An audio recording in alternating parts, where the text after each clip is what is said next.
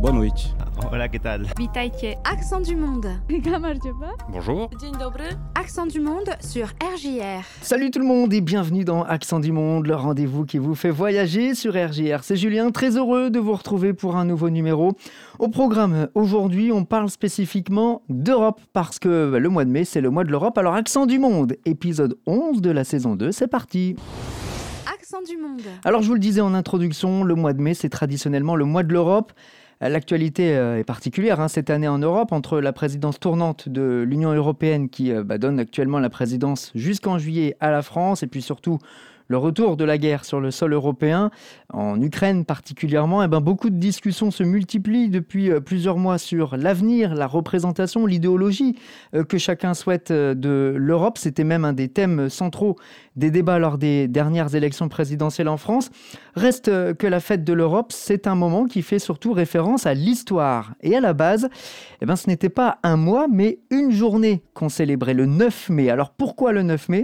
Eh bien parce que c'est une date symbolique. Elle est fêtée dans les pays membres de l'Union européenne pour rendre hommage à la date fondatrice de l'Europe, le 9 mai 1950. Ce jour-là, l'Allemand Robert Schuman présentait sa proposition relative à une organisation de, l'Europe. C'est la fameuse déclaration Schuman qui est considérée encore aujourd'hui comme l'acte de naissance de l'Union européenne. Quelques moments plus tard, le français Jean Monnet et donc l'allemand Robert Schuman lançaient un appel à la mise en commun des productions françaises et allemandes de charbon et d'acier sous une autorité internationale. Cette déclaration a débouché sur la signature par six États européens, l'Allemagne, la Belgique, la France, l'Italie, le Luxembourg et les Pays-Bas euh, du traité de Paris le 18 avril 1951. Ensemble, ils fondent la communauté européenne du charbon et de l'acier. C'est la première des euh, institutions euh, européennes qui donnera naissance à ce qu'on appellera ensuite la CEE, e, la communauté économique européenne, et aujourd'hui à l'Union européenne. C'est ça qui, chaque année, est donc fêté le 9 mai l'occasion d'activités et de festivités qui rapprochent les citoyens européens entre eux.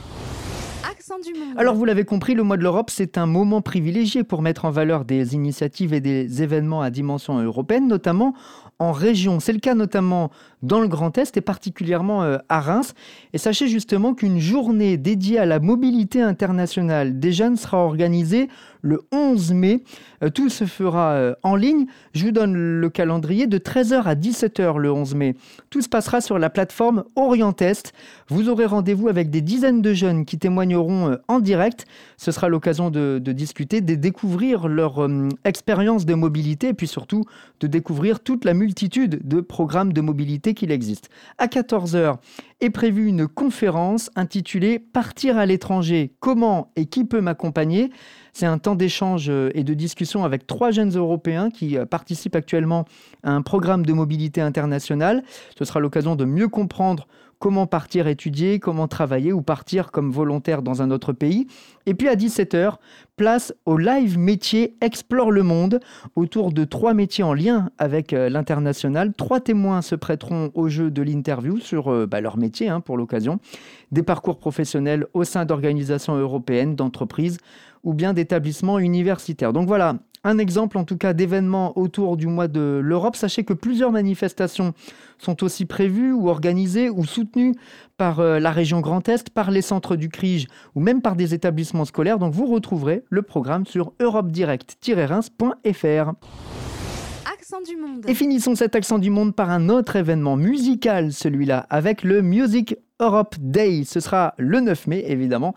Ce sera la troisième édition, ça a été euh, créé juste avant le confinement. Donc là aussi, comme l'année dernière, cet événement sera virtuel. 15 artistes issus de 15 pays qui donneront pour l'occasion une série de concerts. C'est organisé par Europavox. Ce sera donc à découvrir le 9 mai à partir de 19h. Les artistes et les groupes euh, offriront euh, lors de cette soirée assez unique hein, sur Internet euh, bah, l'occasion de découvrir leur singularité, leur diversité, leur manière quelque part de mélanger les traditions et la modernité dans un monde qui normalement est plus ouvert, plus libre de ses mouvements. Donc pour cette troisième édition, les 15 artistes programmés ont choisi de se produire dans des lieux de culture plutôt inédits. Les lives seront filmés, ils seront à retrouver sur les réseaux sociaux et particulièrement sur le Facebook d'EuropaVox. Euh, il y en aura pour tous les publics, hein, pour tous les goûts, avec notamment du hip-hop pour le groupe euh, portugais Wet Bed Gang. Euh, il y aura de la pop raffinée avec l'autrichienne Oska, du rap féminin, oui oui, avec les ukrainiennes de Faucho, de la pop belge avec euh, Claire Laffut et puis la France, elle aussi sera représentée euh, par l'artiste Emma Peters. Alors puisqu'on arrive à la fin de cette pastille d'accent du monde, eh ben, je vous propose de nous quitter avec un des groupes à découvrir le, 9 mai sur Europavox. Ce sont les Croates de Porto Morto, un groupe qui est devenu ces dernières années une des valeurs sûres de la scène alternative euh, croate. Le titre s'appelle Vrijeme za ça veut dire tant d'enfants en croate. Il est extrait de leur troisième album je vous laisse découvrir ça. Quant à moi, je vous dis Dovidenja, ça veut dire au revoir en croate. Et surtout à très vite pour découvrir un nouvel accent du monde.